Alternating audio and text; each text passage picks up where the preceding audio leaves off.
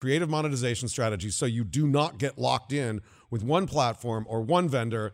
And because look, you're not aligned perfectly with these platforms or these vendors. You're not orthogonal, but you're not aligned. And when YouTube decides to move in a different direction, or Facebook, or whoever, you don't want to be saying, well, that's 100% of my revenue, and now I got no revenue, so it's time to go back to Starbucks. In this episode, we talk with Jim Louderback. Jim is one of the most respected figures in digital media with 20 year history of leadership intersecting with publishing and technology. Jim currently runs VidCon as a standalone division of Viacom. VidCon is the world's largest online video conference in Anaheim, Amsterdam, London, and Australia. In 2018, he played a leading role in the sale of VidCon to Viacom. Throughout his career, Jim has earned a reputation as a visionary who excels in leading startups, growth business, and turnarounds. He was also the CEO of Revision 3, where he helped drive 20x increase in viewers, 12x increase in revenue from 2007 to 2012. This is Creative Disruption, the intersection where entertainment, data, and creativity meet. Here's your hosts, Ricky Ray Butler and Daryl Leaves. All right, welcome back to the Creative Disruption Podcast, where we always talk with the people that are actually disrupting the industry. And I am joined here with a live audience. Hey, guys. we got five people in the audience. No, no, we're here at VidCon. I'm super excited, and I'm joined by my cohort, Ricky Ray Butler. Of all, that's a great intro. Thank you. You like that? cohort. well, you are. It's like you said that together. a couple times. I know. I, am getting used to it. It's you don't like that? Um, uh, cohort's fine. Cohort my friend. Is that better? okay, now before we get into it, I absolutely love VidCon. I do. I've been to VidCon 1, to every VidCon except for VidCon Were you really Amsterdam. at VidCon 1? I was at VidCon 1. Uh, I think you're one of the posers. I think you came later. Oh, please. Like I was at VidCon 1. No, you were not at VidCon I was. 1. I was. I really was. And I can wait, prove it because my first client, uh, one of my first clients, uh, when I started Plaid was Orabrush, and they were one of the first sponsors. They, they were the first sponsor, one of the first sponsors of uh, VidCon for sure. But maybe like, oh, you were a lot skinnier back then. Oh, I didn't and you probably you. didn't have a beard either.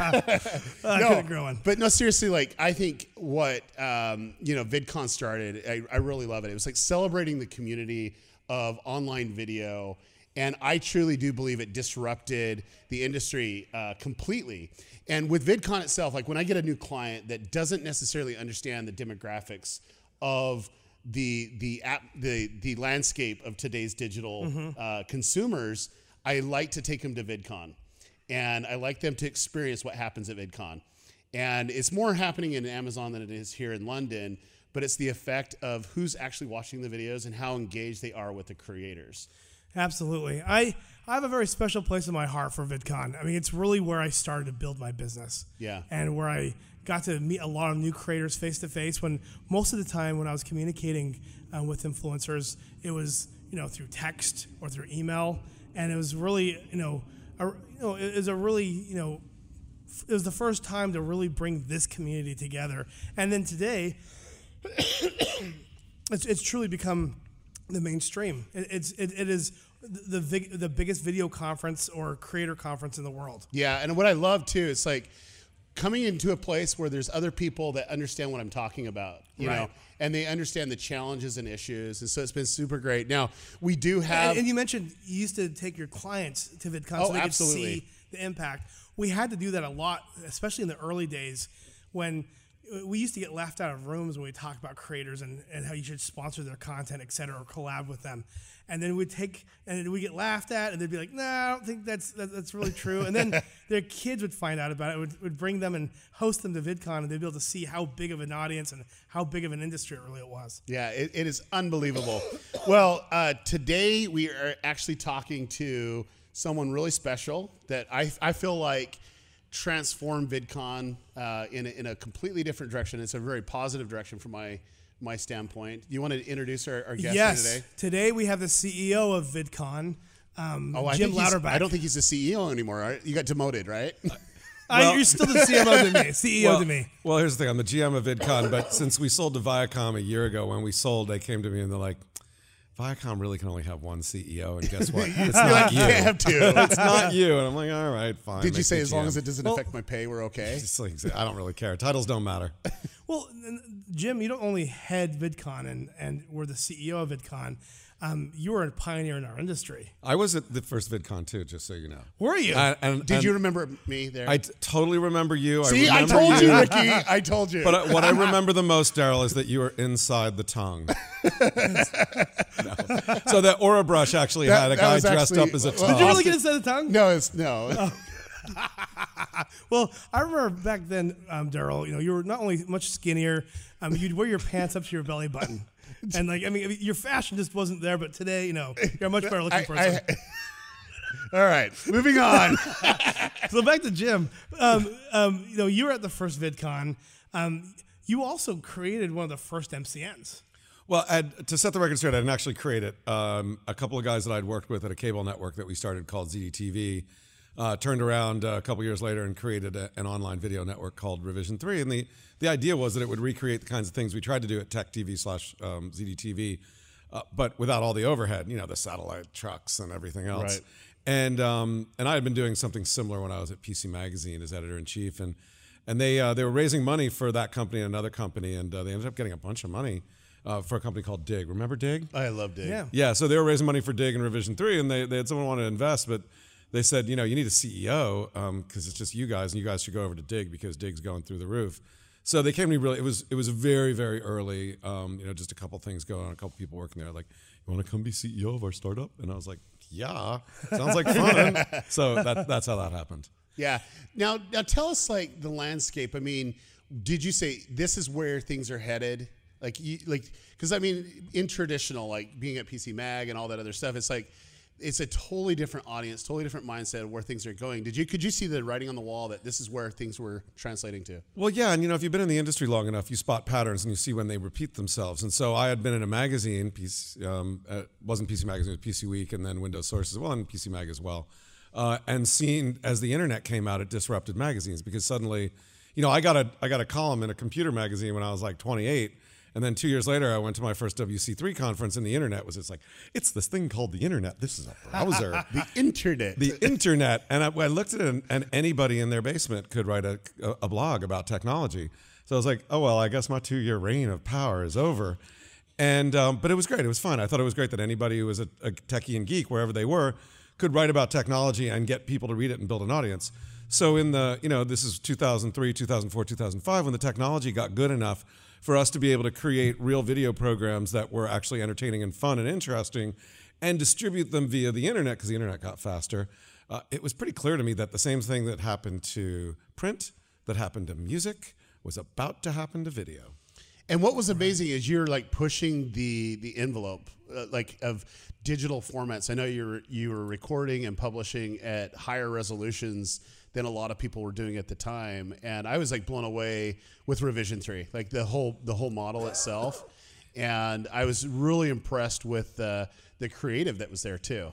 Yeah, you know, well, we started out early on doing um, the beginning. It was video podcasts. We were distributed via uh, iTunes, and you know, Break and Revver and Blip and um, Joost and all these names that nobody ever remembers. Uh, and then we started putting it on YouTube as well. But yeah, it's we always because we came from a television background and we were geeks. I mean, we ZDTV Tech TV was television about technology.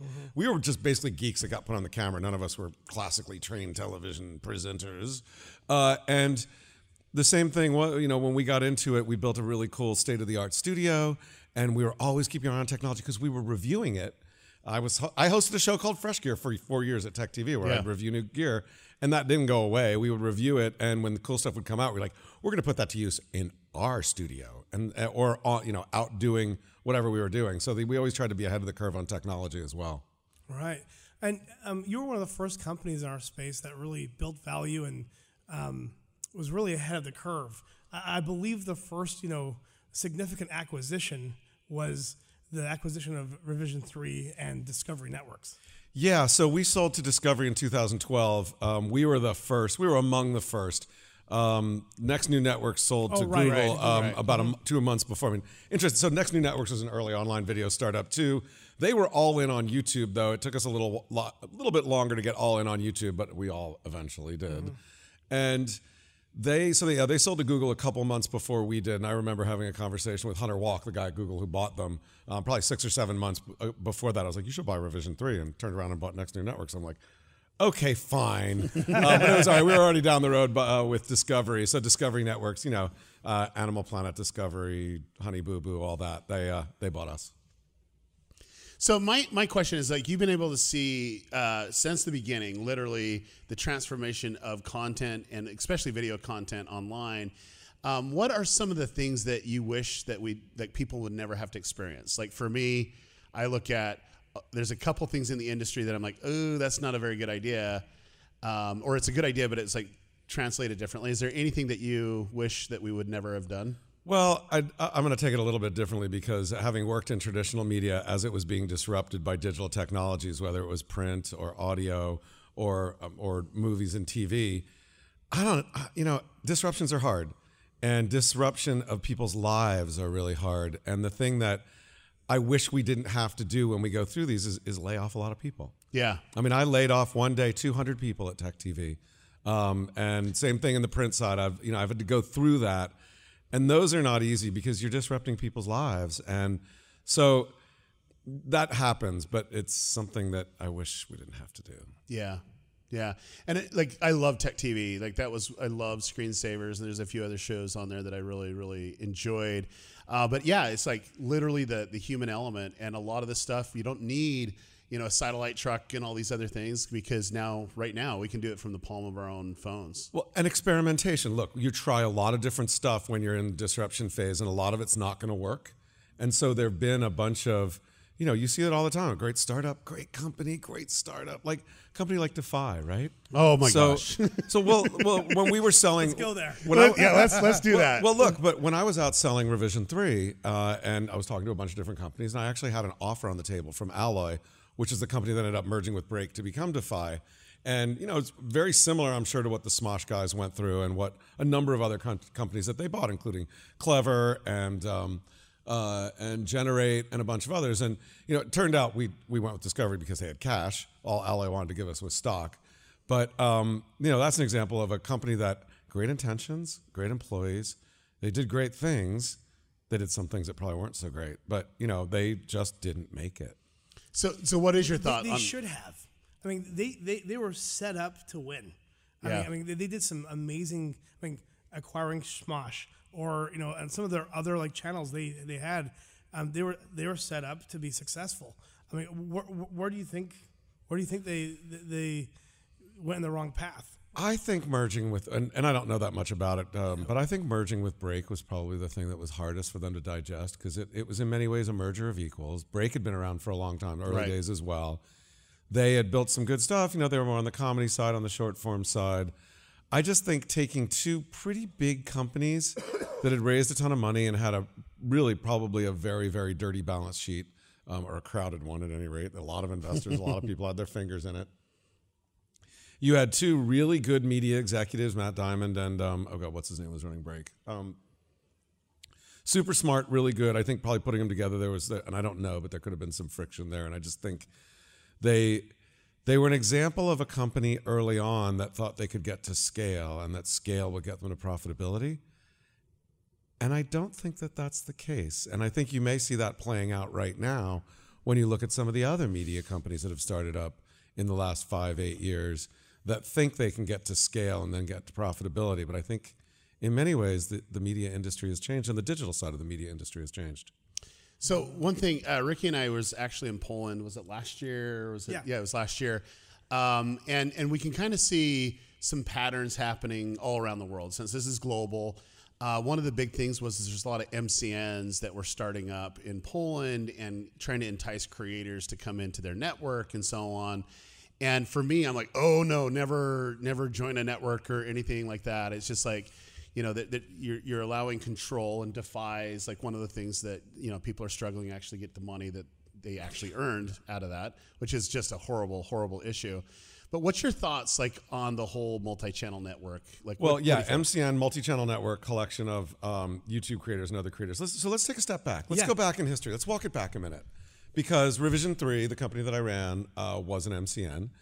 Um, we became one for a number of, of reasons, and um, the reason why, and this is 2009, 2010, is because YouTube grew so fast that they didn't have enough support people on staff to actually support all of the creators that needed it. They, they didn't even have a creator support team. Right. Well, that's why they bought Next New Networks. Exactly. So Next New Networks, they had the creator playbook and they turned into that, but they didn't have enough people to support it.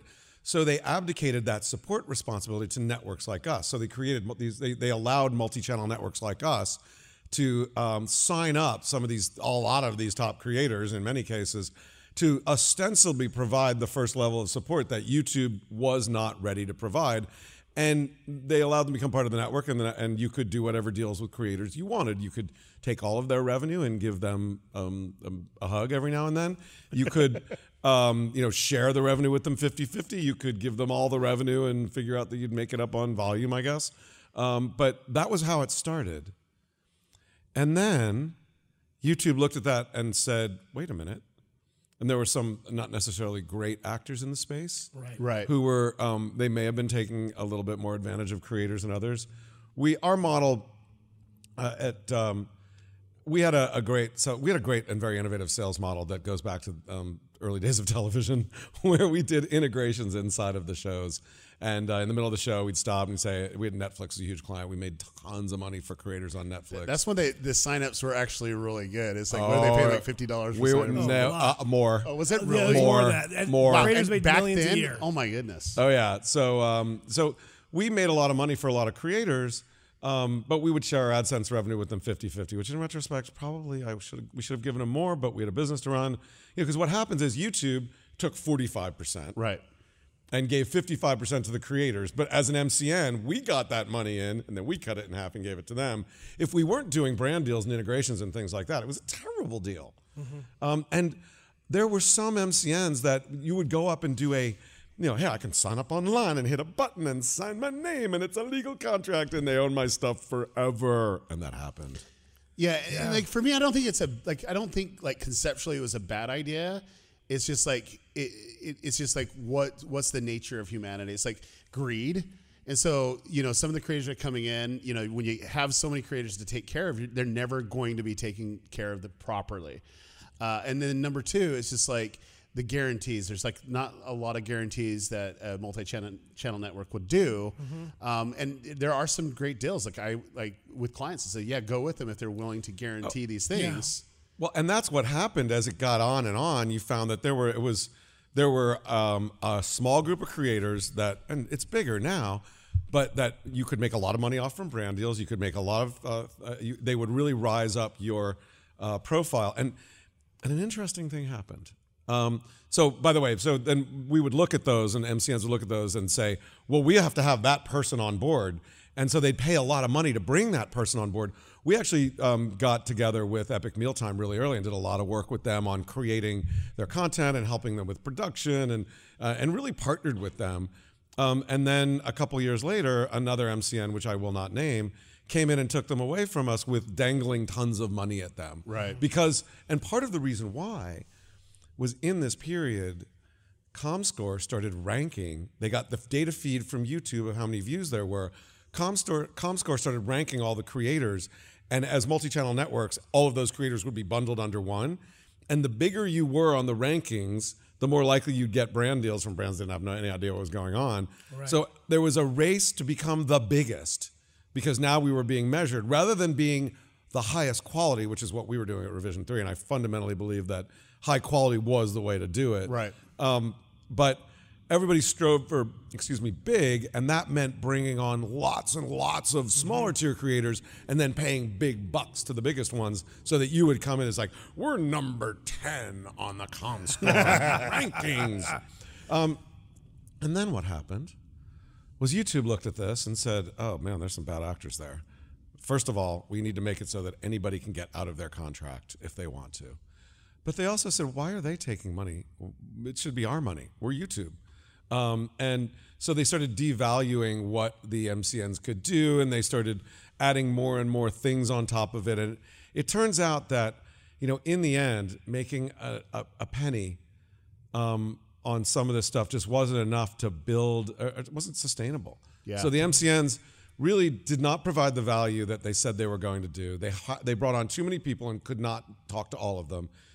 And there just wasn't enough money to go around. It wasn't a big pie. Right. We didn't end up become we didn't end up in 2012, 2013, 2014 taking all the money out of television and bringing it to YouTube. So it just didn't develop to the point where there was enough revenue to make it a sustainable business. And that's why you saw everybody sell with these promises and unicorns and rainbows. And that's kind of why we are where we are now. Right. I would say one of the, the biggest problems was that it wasn't just that the creators weren't happy, the brands also weren't happy. Uh, Right. when they would work directly with an MCN, um, when, when the rubber hit the road and um, there were problems with the contract, you know, they were always conflicted of who do I side with, the brand or the or the influencers that I represent. And so my company, which was a very boutique, you know, influencer agency helping brands get ROI working with influencers, um, we were growing 100% a year. And a lot of those leads came in because the brand wanted to be represented and be taken care of. Um, but, but from the creator standpoint, the problem was that they got so many creators where they couldn't bring them all business or Totally. Oh, fulfill yeah. their promises. And and um, I remember it was like Machinima and also Maker. Like we were working with all their talent directly, and um, it got to the point where a lot of with a lot of these MCNs, the talent would go to them and say, "Okay, we want to work with." These people, these people, and these people, and this company um, directly because they're bringing us more revenue than you are. Well, and then and other people would go you, around you as well. So Yeah. um, we, uh, Callie Lewis used to be part of our network, and I love Callie. Um, she's amazing, and we did great stuff together. Well, We did a lot of stuff with Ford, and we brought Ford there, and then you know somehow they ended up doing a little thing with Ford around us, and it was one of those things like, hmm, maybe. And and, and in the end, it was fine, and you know it, it wasn't a big deal. But you could see those end arounds happening a lot.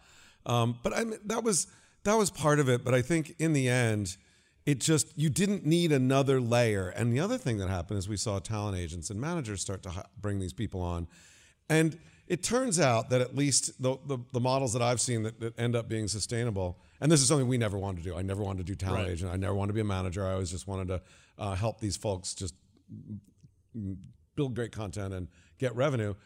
But the and, and I remember having a conversation with the guys at um, Collective Digital Studios, turned into Studio 71, and they were moving in that direction. I was like, no, that's oh, I don't want to do that. That's awful. I would never do that. And I looked at that as being a strategic mistake. It turns out it was actually the strategic right thing to do. Right. And so the ones that have been successful are the ones that have turned into full service agents and or managers, which basically puts them back into the agency and managing game again. Well, well, that's what's interesting is the old school business models have been the ones that have prevailed. Yeah. So, e- so you have like you know a brand. You just gotta have a newer spin on it, right? Yeah, you have a tech brand agency like mine, and then you have um, that got acquired. Then you have you know a, a, a talent management group, and that ended up being like the yin and yang of the industry. That ended up you know being able to scale and and make money. Um, but but to be honest, I feel like you guys, specifically Revision Three, did a lot of innovative stuff, and um, we're out of all the MCNs, I think had the probably the most positive. Um, I mean, people had more positive opinions about you guys than most of the other MCNs out there. Like for example, the Netflix thing. Going going back to that, that is the only thing in our industry, and we've we've been here for a long time, and we've been able to see a lot of the different bubbles pop, et cetera, and build a pivot when we need to. The only time where we got frustrated was when we would talk to a creator and say, "Okay, we're going to work with you, and we're going to pay you this much." It's like, eh, I'm just going to do Netflix because they'd get that commission, and it was a really big one. And that was like the only time where like we felt like we had competition was because of your guys, your guys' Well, I- I'm just doing the uh, math in my head right now because if it's more than fifty dollars per sign up, Oh, then and it's a they're free getting- trial. I Well, mean, so it here's was my amazing. gosh. No, no. So here's here's Okay, the here's the. let's- I'll let's tell you the it down. economics of the deal. Okay. Um, I'm not going to tell you the actual dollar amount because frankly I don't remember, but it was more than. Let's just we, we imagine. could probably make it up. And let's imagine it's more than fifty dollars. Um, so uh, you'd say, and, and by the way, um, the guy who set all this up, the, the brilliant guy behind it, our sales team, Brad Murphy uh, and Ryan Dom, who uh, really made this happen and conceptualized it and put it in place. And I was so lucky to have Brad. Brad and I had worked at Tech TV as well. He did sales. I was so lucky to work with him. Uh, and um, he actually runs an agency now that is kind of under. He he works directly with brands and creators, um, not as an MCN, more as an agency for brands, uh, and is very under. He's it's like doesn't even have a website. He's doing so well and doesn't want anyone to even you know. It's just but so anyway. Um, So I think like imagine it was more than fifty bucks, um, and it would you as a creator would we would set these things like movie time. So you'd be, hey, favorite creator said, here's my favorite movie. My favorite movie is um, Avengers. I don't even know if that was out then. My favorite movie is Avengers, and um, I'll tell you what, we're gonna do my movie club. Y'all get on Netflix, watch Avengers, and then we're gonna talk about it. And um, oh, and sign up for Netflix if you haven't already. And here's a coupon to get twenty percent off your first six months or something like that.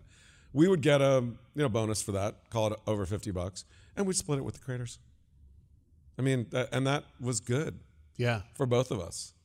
Yeah. Well, some creators um, probably shouldn't have told me this, but they'd give me their annual revenues just from that, you know, that deal, and some were making a, a significant amount of money. We did a lot of, we drove a lot. I mean, the early days of Netflix, and, It and made, then, it made by the, the way, industry more more expensive.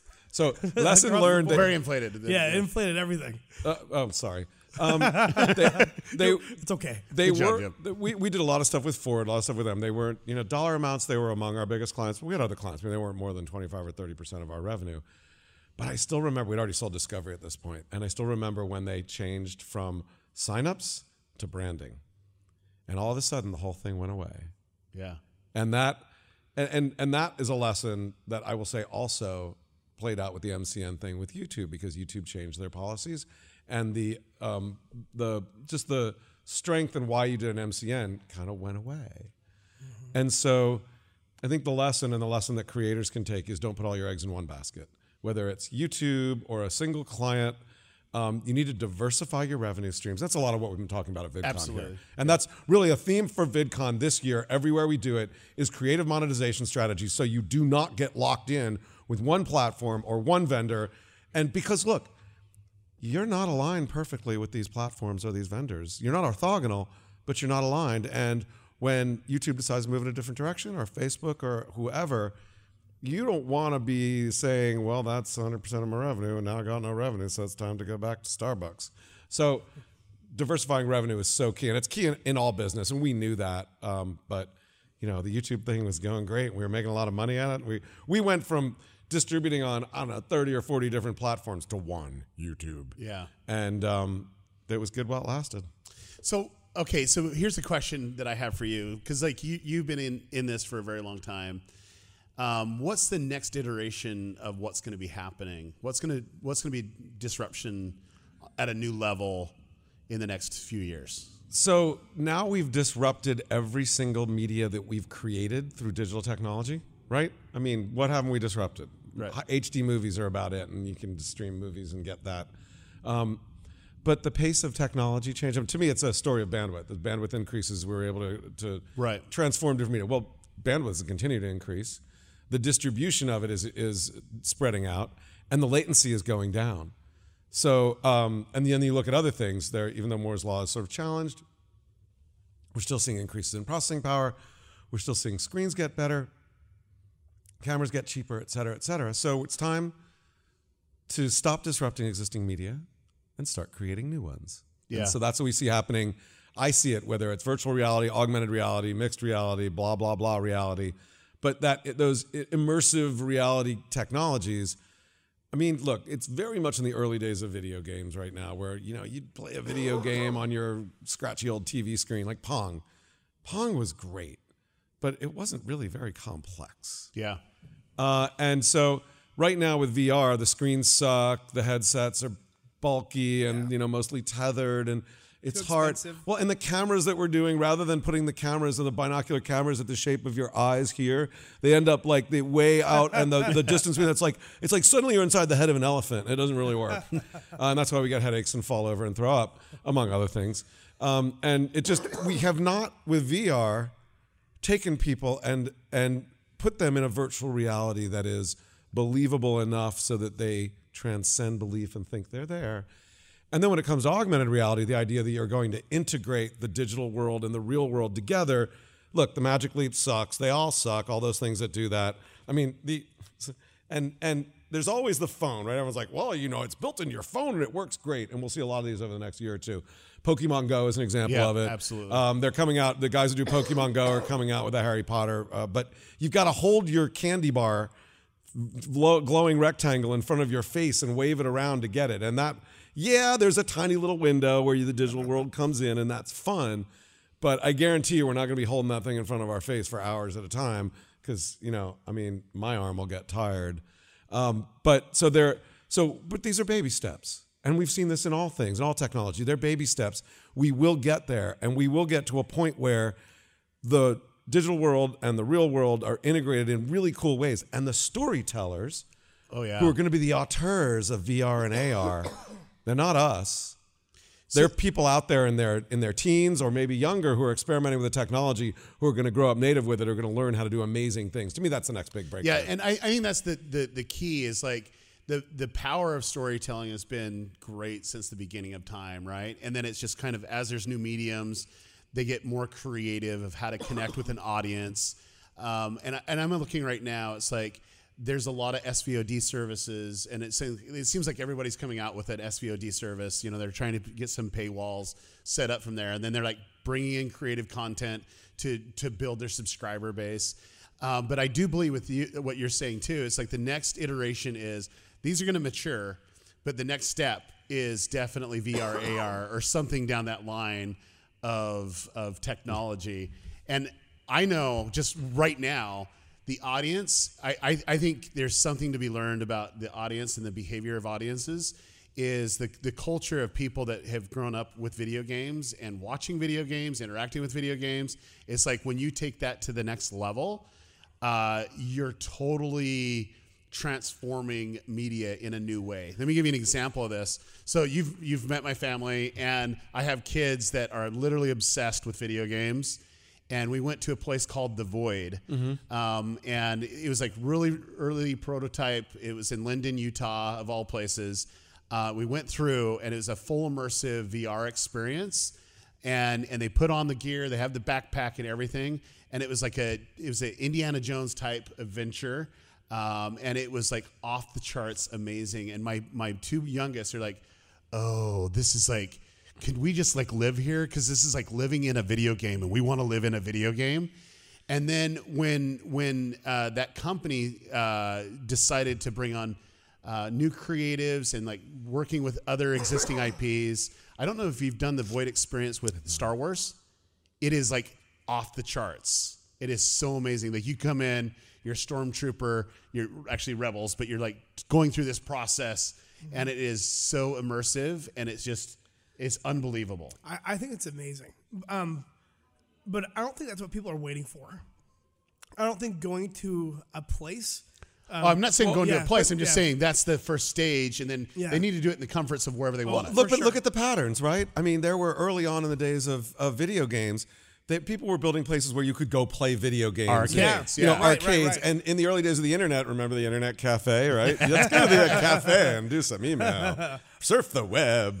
Uh, it's that's the phase we're in right now. Yeah, no, for sure. I mean, um, but I think what's going to really happen, it's going to be bringing video games, Dungeons and Dragons, and basketball all together. So I It's- tell you it's, what- It's going to improve Yep. humanity. Well, it's gonna be No, no, no. no let, let me, let me explain. Let me explain. I'm gonna put right my now, feet up here. right now, Ricky, everyone, wait, whoa, whoa, whoa, whoa. everyone, everyone listen to me. Whoa, listen whoa, whoa, whoa! No, you read listen- Ready Player One, right? Yeah. Yes. You see what happened? With, no, it's gonna be it's gonna be better than Ready Player One. And, and let me explain.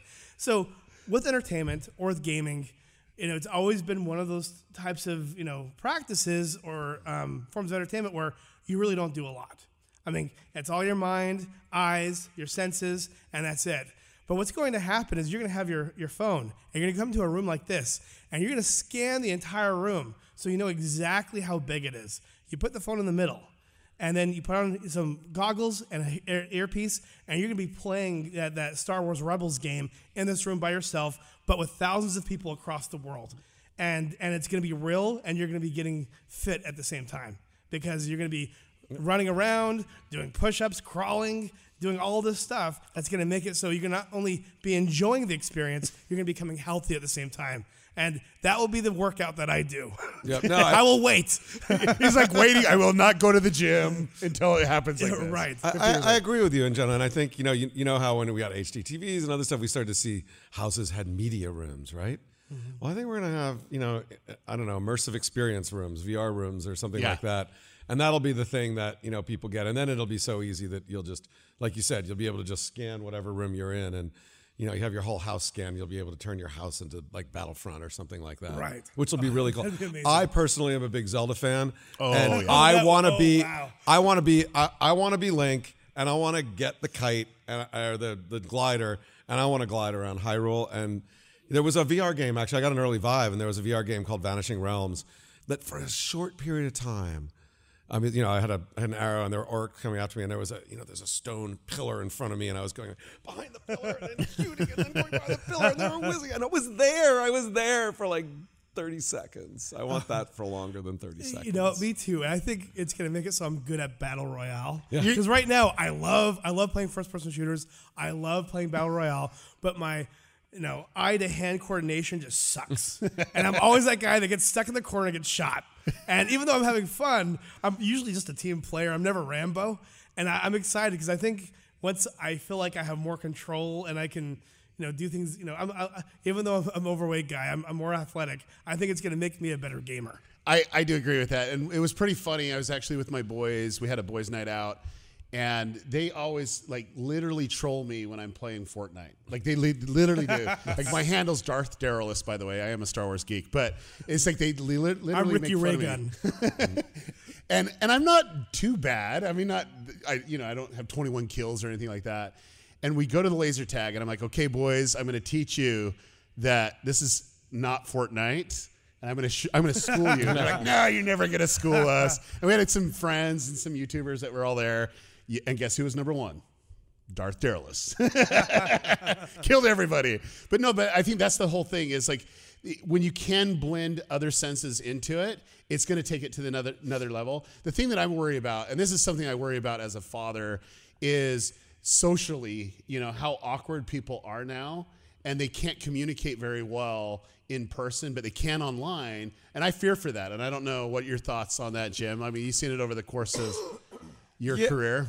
Yeah, I don't know. I haven't given it that much thought. I'm, I mean, I'm a geek. I don't think geeks are just not. I, I don't know. I think. Um, I, I don't know. Um, I mean, I'm watching with my son, who spent you know most of his uh, he's a big gamer, adolescent time, you know, online playing League on Discord uh, or whatever, and you know now he's in a university environment. He joined a freaking frat, so you know he's definitely being social. So maybe there are ways that soci sociality is that a word?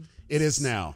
Thanks. Just put it in the dictionary. Gets shoved at you when you get into certain situations as you like leave the nest. But I don't know. I'm I'm not enough of a good enough social scientist to be able to comment on but that. but it is there is a sense of therapy too uh, that that comes with gaming. I love and um, but it, it's like I do have friends that are all around the world and we can come together and I think that's what that VR experience will do.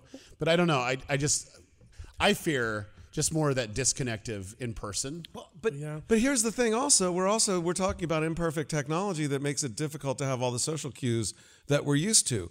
But draw a line out in the future. It goes somewhere. If you ever read Robots of Dawn by Isaac Asimov, we will have a you know that room that I was talking about that inter- immersive experience room. It'll become a telepresence room, and you will be able to sit here and I'll you know you can have dinner with your best friend. It's just that there is this wall that doesn't look like a wall separating you. You're able to communicate, and you just won't be able to touch. And then we'll probably figure that one out too. With tell us something. Haptic that's gloves. interesting. I can slap you. Well, you know, I, I disagree, Daryl. I think, I mean, may, maybe there's going to be some awkwardness, but if you look at junior highs or high schools now, the cool people are the ones that can play Fortnite. okay. Well, no, no, no. let me- and and, and, and, and, like no, no, there's like I, you know I have family members as well as you know friends that have kids where their their their, their children are, are you know natural um, introverts. Yeah. But right now, like they're like they're ballers. Like I mean, they're the ones that are like the cool people because yeah they can get the most. here's you know, here's what i'm saying though it's like i, I was taking a group of, of teenagers in our van because i have teenagers they have friends Yeah. and they weren't interacting but yet they were interacting via text you know Is it more And efficient? Maybe they're optimizing their down that route. communication. all, all i have to say is like you're sitting right next to the person have a conversation well, okay, Daryl. Do you think that they might have been doing that because you were in the car? i'm the coolest dad in the whole wide world i don't know what you're talking I'm about sure you are. my kids can validate oh. That's awesome. No, they, they were probably making fun gonna of me be- There's gonna be things that we see that change in our culture for sure. Yeah, absolutely. And and, and we'll see if it brings us more together or if it separates us. Yeah. Ho- hopefully not. Hopefully we've learned from I mean, the negative things that we learn from social media that we just improve as as as, as a human race when it comes to Yeah, that. I just I just hope it's like because there is some things about social media about you know getting in a group and then it's like really polarizing. But I don't know. There, there's some things that there's some hurdles that we need to, to get over. Well, but sure. also look at the other side of it is that, um, and we saw like, I mean, Back to Tech TV, we were the first company to uh, to actually do. Put, we put geeks in front of the screen, and, and we we were in the early days of ZDTV. We were only available in satellite dishes. You know, there's a satellite dish in the backyard and cows in the front yard, and people would come to us, and we we actually started giving people video cameras in 1998, 99, and put them. We were the first ones to put real people on TV. People would call us up and be like, "Oh my God, I live in a town of 500 people. I had no idea there were other geeks. Uh, You were the, this is the first time I've actually met other people like me." And the internet allows you to find the people like you, even if there's no one within 50 miles like you. And I think that's tremendous. Yeah. And the world is getting smaller because of that. I mean, I mean, I'm not a naysayer, but I just worry about a couple social things that. No, know, and you're right to worry. By the way, I don't. I Yeah. would put, put those. Are you worried rug. about the cyborg theory? that that we're all going to become robots? No, no, I'm worried about you know Skynet taking us all out. You know, but we don't go there. Well, becoming robots is just a. Um, it- it's just a point on a line, right? A continuum. I mean, think about it. You have glasses on, right? You're an augmented human. Oh, right. I have contact lenses on, although you can't see them. I am an augmented human. I may not be as augmented as we'll be down the And road, but th- there was a lot of people trying to be augmented humans with Google Glass, but just didn't, that work. didn't work. Just like the Bluetooth. but yeah, Uh, what are what are other bubbles in our industry, in the creator industry, that you've noticed?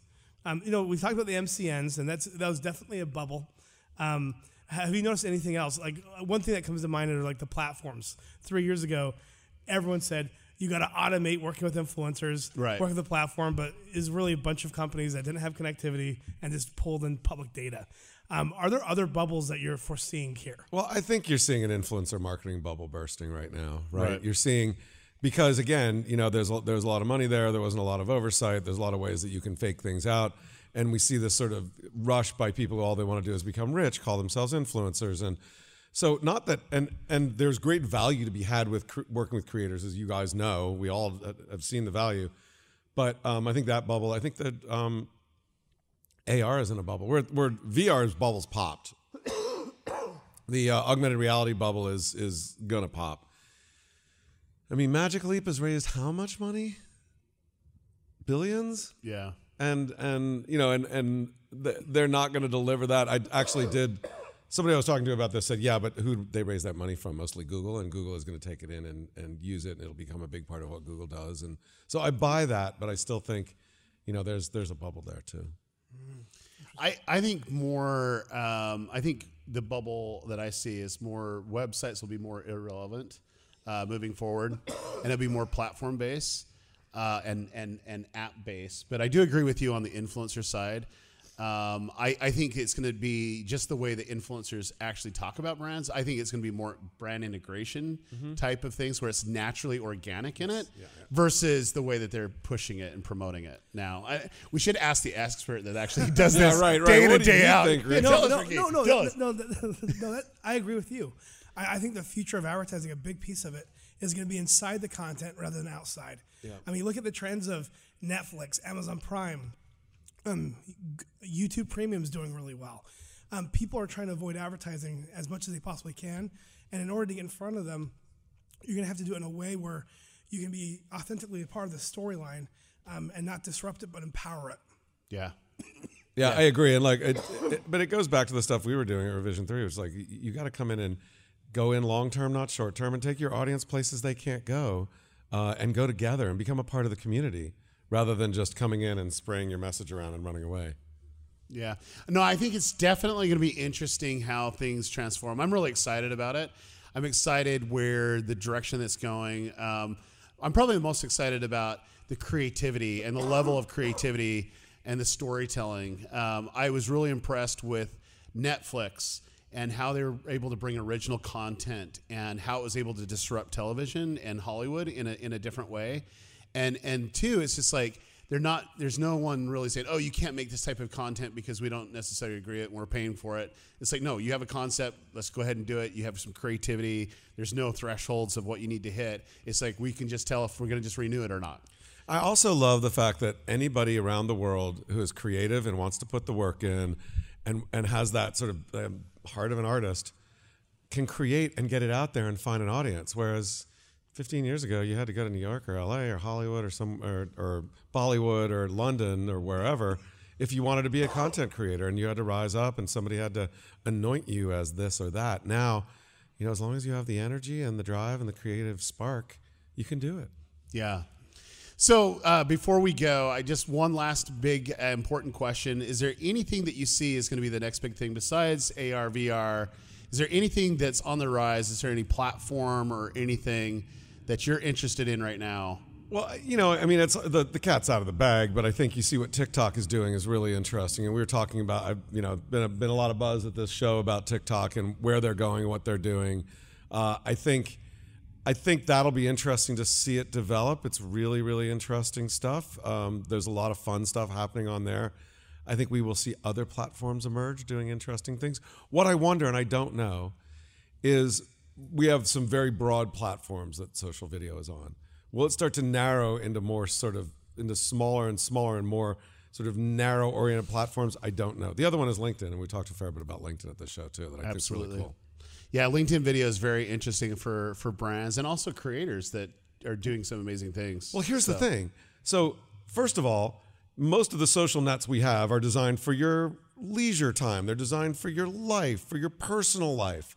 But we spend so much time at work, and there's only one right now that goes after the work graph, not the social graph, to get all sort of social network techie on you, and that's LinkedIn. Yeah. And so the types of things I think that are going to be successful there are not what's successful on YouTube, which is great because it opens up lots of opportunity for creators who just might not be right for YouTube, but they can make things on LinkedIn.